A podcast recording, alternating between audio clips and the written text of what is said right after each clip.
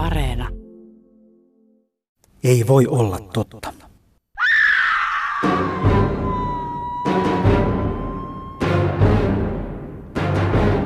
Tietokoneisen näyttöön ilmestyy yllättäen viesti, joka ilmoittaa, että tietokoneesi sisältämät tiedot on lukittu.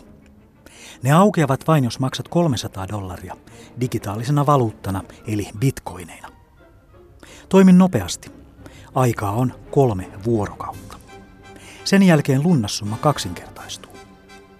Jos et ole seitsemän vuorokauden aikana maksanut lunnaita, tietokoneesi kaikki tiedostot tuhoutuvat. Kaikki tekstidokumentit, kaikki musiikki, kaikki valokuvat, aivan kaikki. Toimi heti. Kello käy.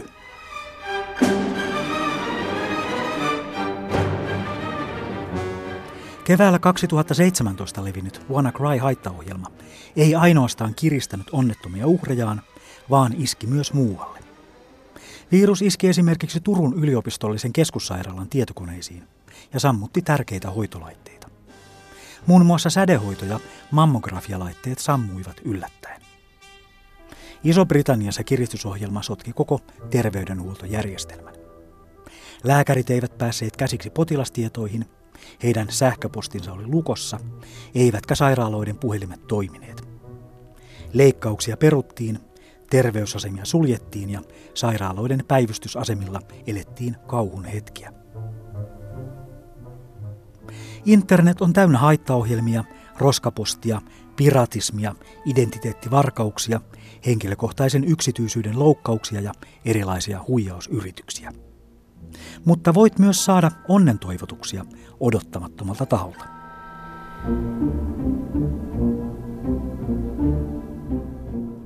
Saat sähköpostia. Sinulle kerrotaan, että olet voittanut miljoona euroa kansainvälisessä lottoarvonnassa. Ehkä ihmettelet, miksi olet voittanut, vaikka et edes ole osallistunut mihinkään arvontaan. Sinulle selitetään, että arvonnan osanottajat on valittu internetissä olevien sähköpostiosoitteiden perusteella. Ja juuri sinun sähköpostiosoitteesi on voittanut pääpalkinnon. Joten onnea. Olet voittanut jättipotin, olet nyt miljonääri.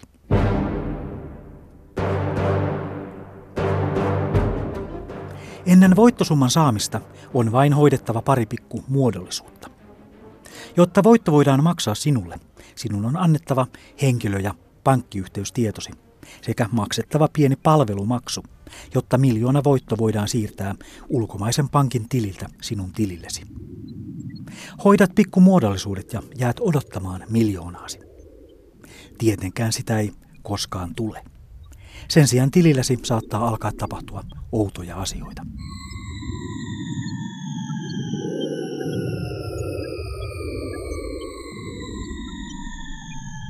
Onko sinulle viime aikoina tarjottu upoutta kännykkää eurolla?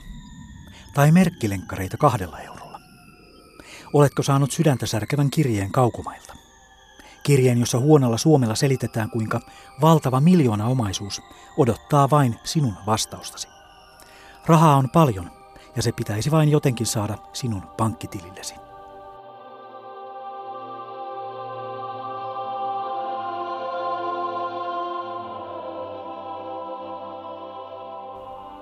Yleensä kirjoittajan edesmennyt isä, setä, eno tai joku muu sukulainen on jättänyt omaisuutensa hämärissä olosuhteissa johonkin outoon paikkaan. Sieltä se pitäisi saada siirrettyä käyttöön erilaisilla operaatioilla, mieluiten jonkin ulkomaisen pankkitilin kautta. Voitko auttaa? Jos päätät auttaa, luvassa on ruhtinaallinen palkkio. Onhan kyse miljoonista tai jopa miljardeista. Tai kuten eräs kirjeen lähettäjä lupaa. Huomaa, olen valmis tarjoamaan sinulle 20 prosenttia summasta korvaukseksi vaivaa panoksesta. Sen jälkeen kun tämä rahasto on siirretty onnistuneesti nimettyyn pankkitilillesi. Odotetaan kuuloa pian. Oletko saanut tarjouksen, jota ei voi vastustaa?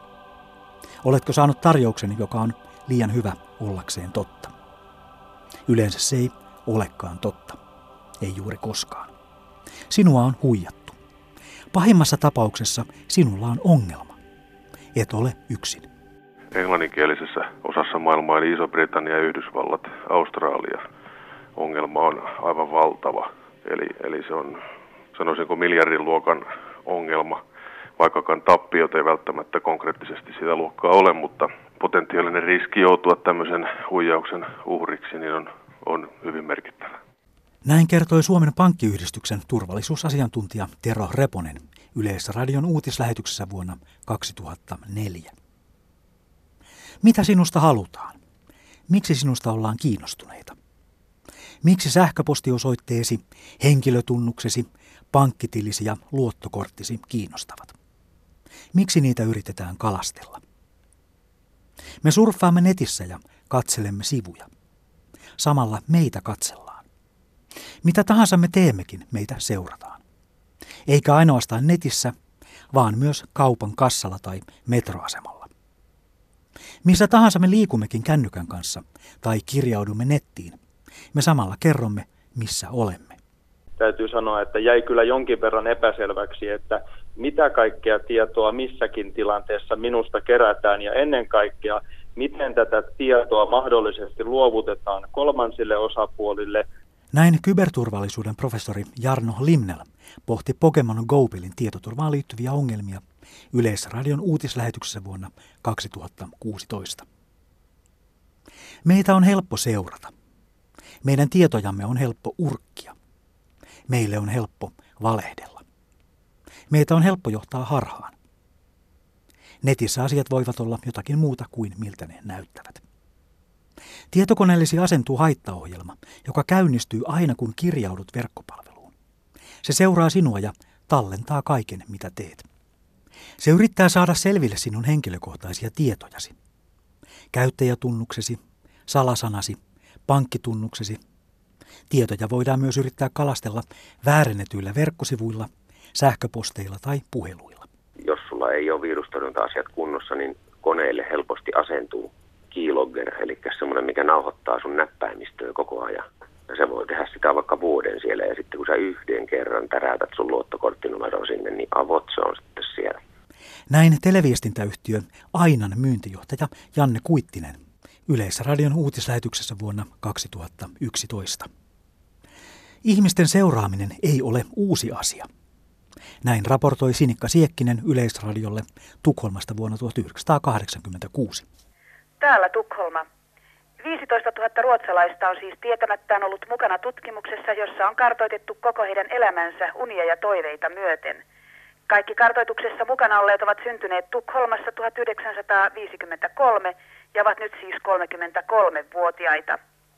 Tietojen keruu aloitettiin heidän ollessaan 10-vuotiaita, mutta tietokoneille on kerätty kaikki saatavilla oleva tieto heidän syntymästään lähtien ja heidän elämänsä on seurattu näihin päiviin saakka. Tietokoneelle on syötetty tiedot heidän syntymästään neuvolakäynneistä, sairauksista, älykkyystesteistä, koulutodistuksista, asunnoista, työpaikoista, tuloista, veroista, mahdollisista rikoksista, alkoholin väärinkäytöksistä ja niin edelleen ja niin edelleen. Tietojen rekisteröintiä ei ole tehty vain heistä itsestään, vaan myös heidän vanhemmistaan, aviopuolisoistaan ja lapsistaan, ja tämä kaikki asianosaisten itsensä tietämättä. Kaikki tieto sinusta on arvokasta. Se on hyvää kauppatavaraa. Se on kovaa valuuttaa. Nykyään tiedon kerääminen on helpompaa, halvempaa ja nopeampaa kuin milloinkaan aikaisemmin. Itse asiassa tiedon kerääminen ja tallentaminen on halvempaa kuin sen tuhoaminen. Käsitteellä big data tarkoitetaan valtavaa määrää kerättyä ja jatkuvasti lisääntyvää tietoa. Tietoa, joka on järjestelemätöntä. Tietoa, joka kasvaa kaiken aikaa. Tietomassaa, joka ei sellaisenaan kerro mitään, mutta josta voidaan louhia esille monenlaisia asioita.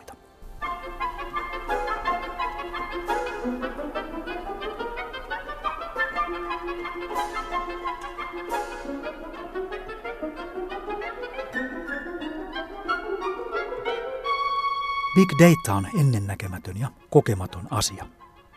Se on käsittämättömän suuri määrä raakaa tietoa.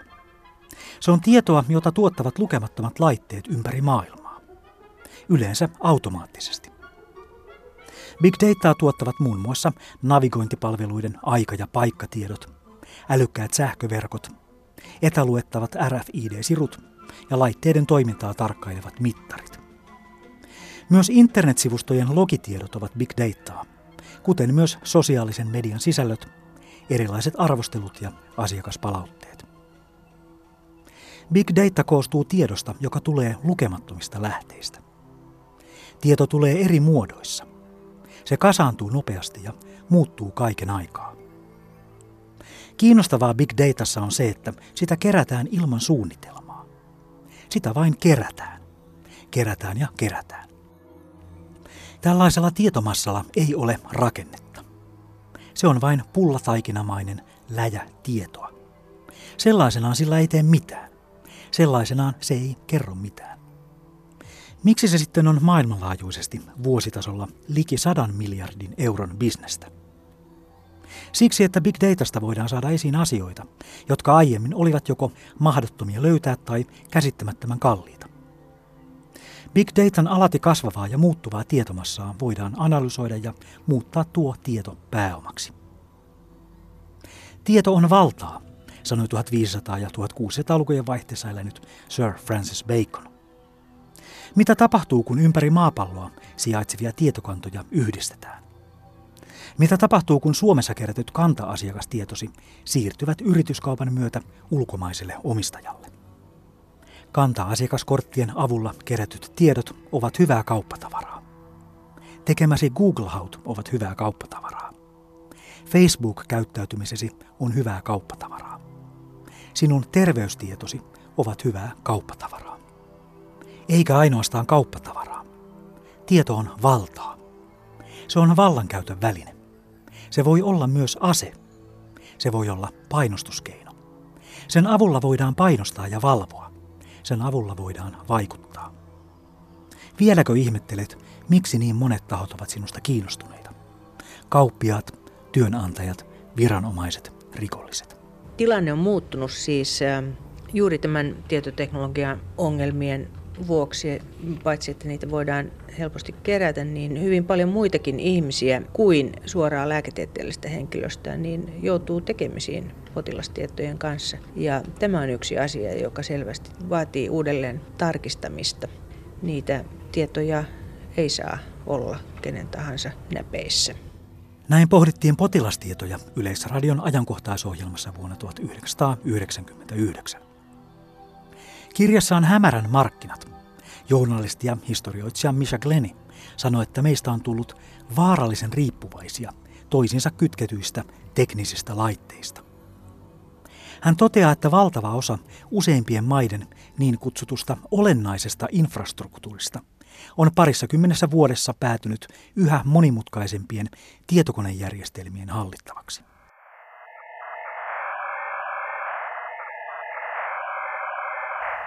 Tietokoneet ja internet ohjaavat meidän elämäämme.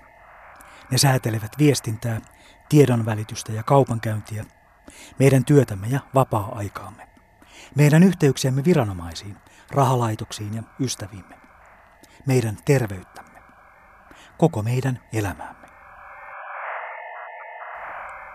Facebookin toimitusjohtajan Mark Zuckerbergin mukaan Facebookin Messengerin ja WhatsAppin kautta lähetetään päivittäin noin 60 miljardia viestiä. Sähköpostiviestejä lähetetään vuodessa liki 270 miljardia. Tämä tarkoittaa yli kolmea miljoonaa viestiä joka sekunti.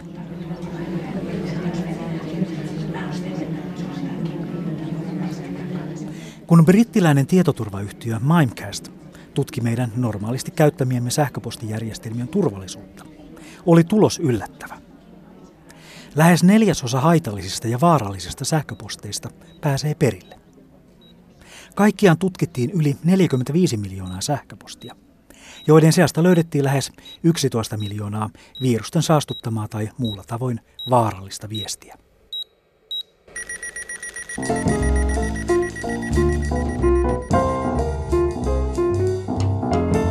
Yhtiön taloushallintoon tulee sähköpostiviesti yhtiön toimitusjohtajalta. Sähköposti tulee toimitusjohtajan nimellä ja hänen sähköpostiosoitteestaan. Viestissä kehotetaan maksamaan kohtuullisen suuri summa ulkomaiselle pankkitilille. Normaalia liiketoimintaa. Paitsi ei tässä tapauksessa. Kyseessä on niin kutsuttu toimitusjohtajahuijaus. Sähköposti ei tule toimitusjohtajalta, eikä pankkitili ole minkään liikekumppanin pankkitili. Yhdysvaltalainen elintarvikeyhtiö Scholar Company maksoi 17 miljoonan dollarin laskun suoraan rikollisten pankkitilille. Suomalainen nostolaiteyritys Kone Cranes menetti vastaavanlaisessa huijauksessa yli 17 miljoonaa euroa. IT-yhtiö Affecto menetti miljoonan. Homma onnistuu myös tekstiviestillä. Erään suomalaisen yhdistyksen talousvastaava sai tekstiviestin pankkikonserni Danske Bankin turvallisuusjohtajalta. Yhdistyksen tili oli uhattuna. Käyttäjätunnus ja salasana eivät ehkä olleet enää turvallisia. Tarvittiin muutamia tietoja, jotta tili saataisiin jälleen turvalliseksi. Yhdistyksen talousvastaava antoi tiedot pankin edustajalle, tai luuli antaneensa pankin edustajalle. Itse asiassa häntä ja yhdistystä oli huijattu. Pankin turvallisuusjohtaja ei ollutkaan pankin turvallisuusjohtaja. Yhdistyksen tililtä katosi kymmeniä tuhansia euroja. Sähköpostia voi lähettää tekaistuilla nimillä, muunnella nettisivustajien tietoja luvatta, ohjata Google-hakuja vääriin osoitteisiin ja kaivaa esiin käyttäjätunnuksia, salasanoja sekä luottokorttien numeroita. Jyväskyläläinen opiskelija ei päässyt torstaina kirjautumaan omilla tunnuksillaan Facebookiin. Eli kun mä yritin kirjautua siitä etusivulta sisään, niin se koko ajan vaan sanoi, että väärä salasana, vaikka mä oon silmennyt monta kuukautta siitä sisään. Aamupäivän aikana oli kuitenkin kavereiden viestiseinälle lähetetty osoitelinkki. Linkkiä painamalla aukesi sivusto, jossa panamalainen yritys kauppaa huumeita, lähinnä marihuonaa. Näin Yleisradion uutislähetyksessä vuonna 2008. Me pelkäämme henkilökohtaisten tietojemme puolesta. Kuka voi lukea minun sähköpostini? Kuinka paljon yksityisiä asioitani muiden on mahdollista saada selville? Uskallanko puhua kännykkääni? Onko uusi lähimaksukorttini varmasti turvallinen? Tekniikan maailmalehti testasi lähimaksuominaisuudella varustetun pankkikortin ja huomasi, että maksukortin tietoja on mahdollista lukea pienellä kannettavalla maksupäätteellä noin metrin päästä. Kortin tietojen lukeminen maksupäätteellä ei onneksi vielä riitä pankkitilin tyhjentämiseen. Korttia on silti hyvä pitää silmällä. Oletko koskaan tullut ajatelleeksi, että pankkikorttivarkaan ei tarvitse varastaa sinun korttiasi? Riittää, että hän ottaa kännykällään kuvan kortin molemmista puolista. Sen jälkeen hän voi mennä vaikka pelaamaan nettipokeria tai ostoksille nettikauppaan. Sinun kortillasi ja sinun rahoillasi. Puhutaan tietoturvasta ja tietosuojasta. Tietoturvalla tarkoitetaan tietojärjestelmien ja niissä olevan tiedon, datan suojaamista. Tietoturvaan kuuluu myös tietojärjestelmien toiminnan turvaaminen erilaisissa olosuhteissa. Tietosuojalla tarkoitetaan meidän henkilökohtaisten tietojemme suojaamista. Kaiken sen tiedon suojaamista, joka meistä on eri paikoissa, erilaisissa rekistereissä ja tietokannoissa. Tietosuoja on samalla yksityisyyden suojaa. Vastaan digiaika on tuonut tietoturvan ja tietosuojan esiin koko laajuudessaan. Nykyään ne liittyvät lähes kaikkeen siihen, mitä me arkipäivässä teemme. Me emme vain usein huomaa sitä. Me emme vain usein tule ajatelleeksi sitä. Monesti tietosuoja konkretisoituu meille silloin, kun on liian myöhäistä. Kun joku on varastanut sinun identiteettisi netissä, tai kun luottokorttilaskusi on yhtäkkiä yllättävän suuri. Kun käy ilmi, että sinun luottokorttillasi on viime viikolla tehty suurehkoja ostoksia Nepalissa, Jordaniassa ja Senegalissa.